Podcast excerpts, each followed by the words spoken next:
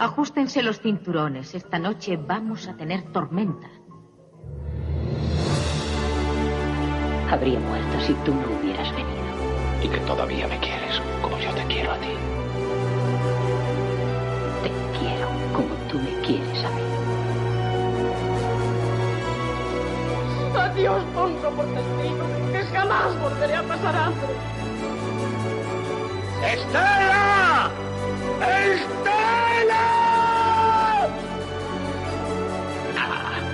Soy un hombre.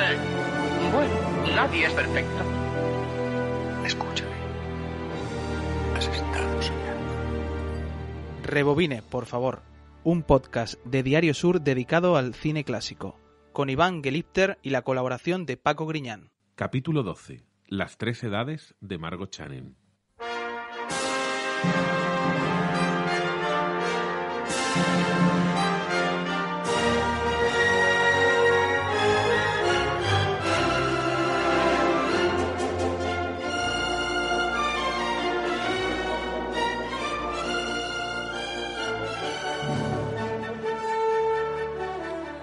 Margot Channing, Bette Davis, es la estrella más importante del Broadway de mediados del siglo XX, aunque haber cumplido ya los 40 años le empieza a suponer un problema a la hora de defender el papel de las mujeres algo más jóvenes.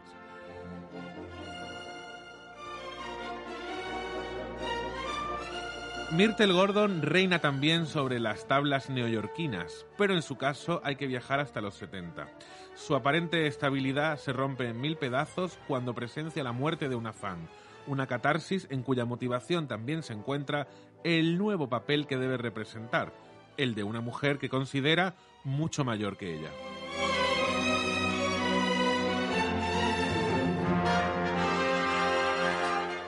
Uma Rojo triunfa en el Madrid de finales de los 90, interpretando a Blanche en una versión de un tranvía llamado Deseo, pero en el fondo es consciente de que hay un tiempo que ya no volverá a vivir nunca más.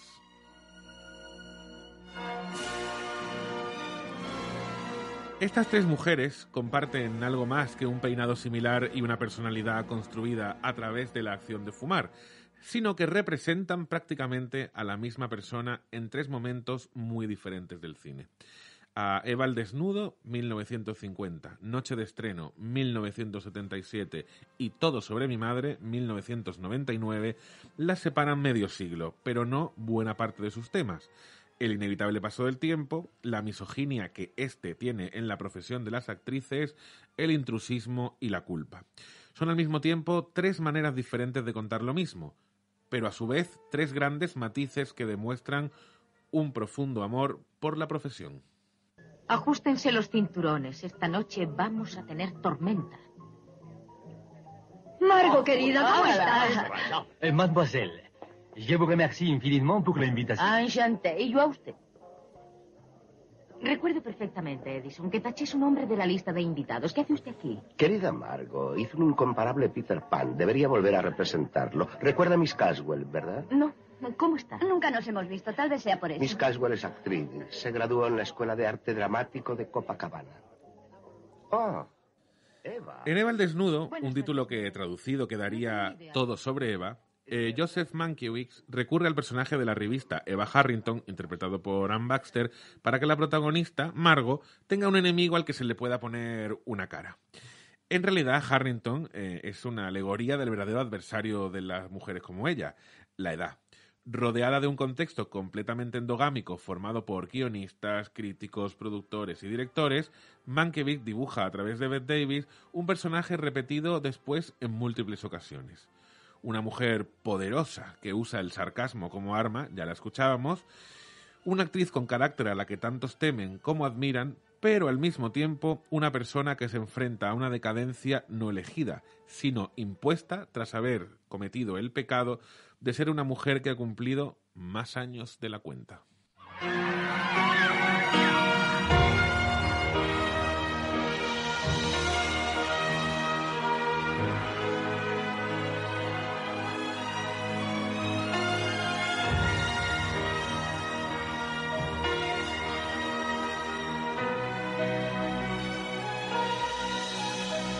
Hay mucho de Margot Channing en Myrtle Gordon. John Cassavetes no fue solamente el pionero director indie con éxito global, sino el primer gran realizador tras Mankiewicz que supo retratar a la perfección el ostracismo al que la edad condena a las mujeres. Con una influencia tremenda de Eva al desnudo, pero sin ser una copia, Noche de estreno presenta un nuevo giro para el personaje. Ahora el conflicto que complementa el paso del tiempo no es el de una maquiavélica revista que le quiere quitar el puesto, sino un accidente que la desequilibra por completo mientras prepara un nuevo personaje.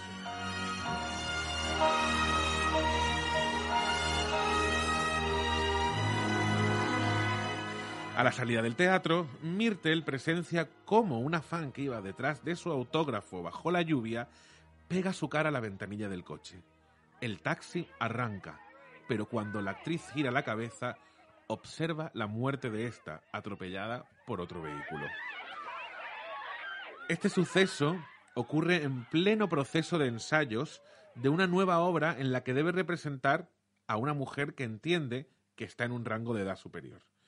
Incapaz de seguir con ello, la escritora Sarah Good, Joan Blondell, se ve obligada a intervenir a través de algunos diálogos en los que intenta que Myrtle asuma su edad, negando al mismo tiempo los argumentos de la actriz y sus dudas al respecto.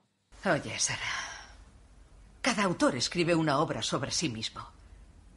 Tú has escrito una sobre la edad. Pero yo no tengo tu edad. ¿Y cuál es tu edad? Eh, soy consciente que interpretar a una mujer más mayor es parte del problema. No me hago ilusiones de recuperar la adolescencia. Pero eh, tengo que interpretar a Virginia que tiene sofocos. Y yo aún no los tengo. Yo, yo no tengo la menopausia. No estoy preparada para hacer abuela. Sí, sabes perfectamente que si hago bien estos papeles, mi carrera quedará muy limitada. ¿Limitada a qué? En cuanto eres convincente en un papel, el público cree que eres así. ¿Que eres cómo? Pues vieja, eso es vieja. Más allá de la temática, aquí aparece uno de los elementos narrativos comunes entre Eva el desnudo y Noche de estreno. En las dos películas hay varios personajes que aconsejan a sus protagonistas, pero ninguno con tanta crueldad como lo hacen dos mujeres. La propia Sarah Good, que escuchábamos en el film de Casabets, y Karen Richards, interpretado por Celeste Holm, la mujer de un dramaturgo, en la película de Mankiewicz. Con ello, ambos directores inciden una vez más en que los rivales de estas actrices están por todas partes y que la sentencia de mujeres mayores está impuesta por quienes deberían ser más aliadas que enemigas.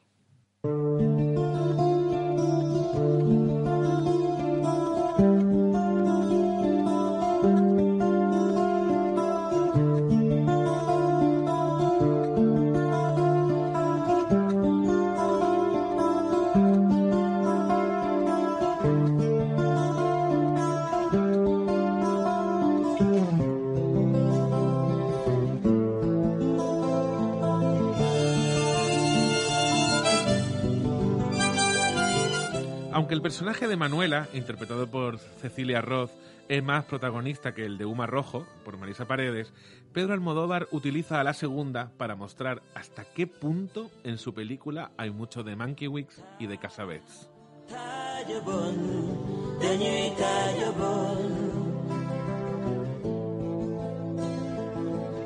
Con una temática similar que de nuevo explora el paso del tiempo a través de las mujeres, el director manchego firma en Todo sobre mi madre uno de los mejores y más evidentes homenajes a las actrices, y para ello utiliza las dos obras maestras que mejor han descrito la profesión.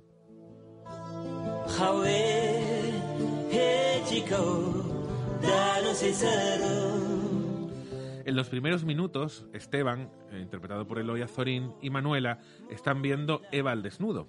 Momento que aprovecha, por cierto, el personaje del joven para recordar que el título es una traducción poco literal. Pero es quizá en la muerte del joven donde se proyecta con más intensidad la obsesión de Almodóvar. El director realiza una nueva versión del comienzo de Noche de Estreno, siendo en esta ocasión Uma Rojo la que, tras rechazar la firma de un autógrafo, debe observar cómo muere su seguidor bajo la lluvia, atropellado de nuevo por un coche, en una escena condenada a repetirse para destrozar el corazón del espectador desde el primer momento. Yo no sé conducir. Nina es quien conduce. ¿Quieres? gracias.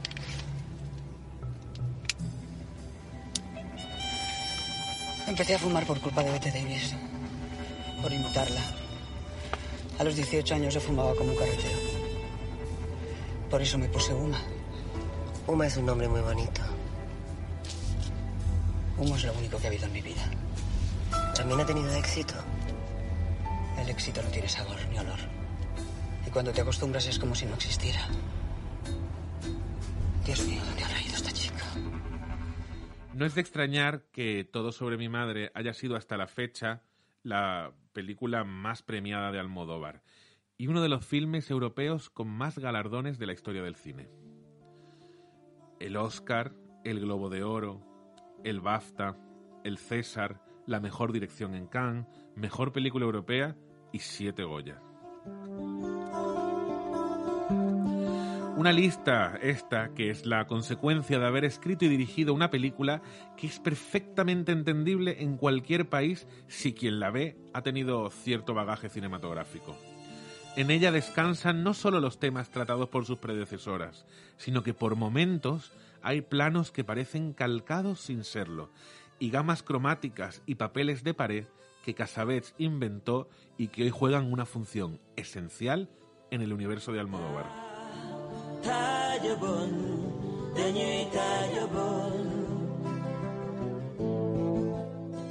Por encima, eso sí, solo está el profundo amor hacia quienes deben dar el doble que el resto para tener un reconocimiento igual, ya sean amas de casa, abogadas, ingenieras o actrices. Tal como rezan las palabras del realizador español en los últimos segundos de Todo sobre mi madre. A Bette Davis, Gina Rowlands, Romy Snyder. A todas las actrices que han hecho de actrices. A todas las mujeres que actúan.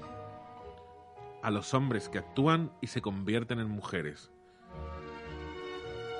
a todas las personas que quieren ser madres. A mi madre.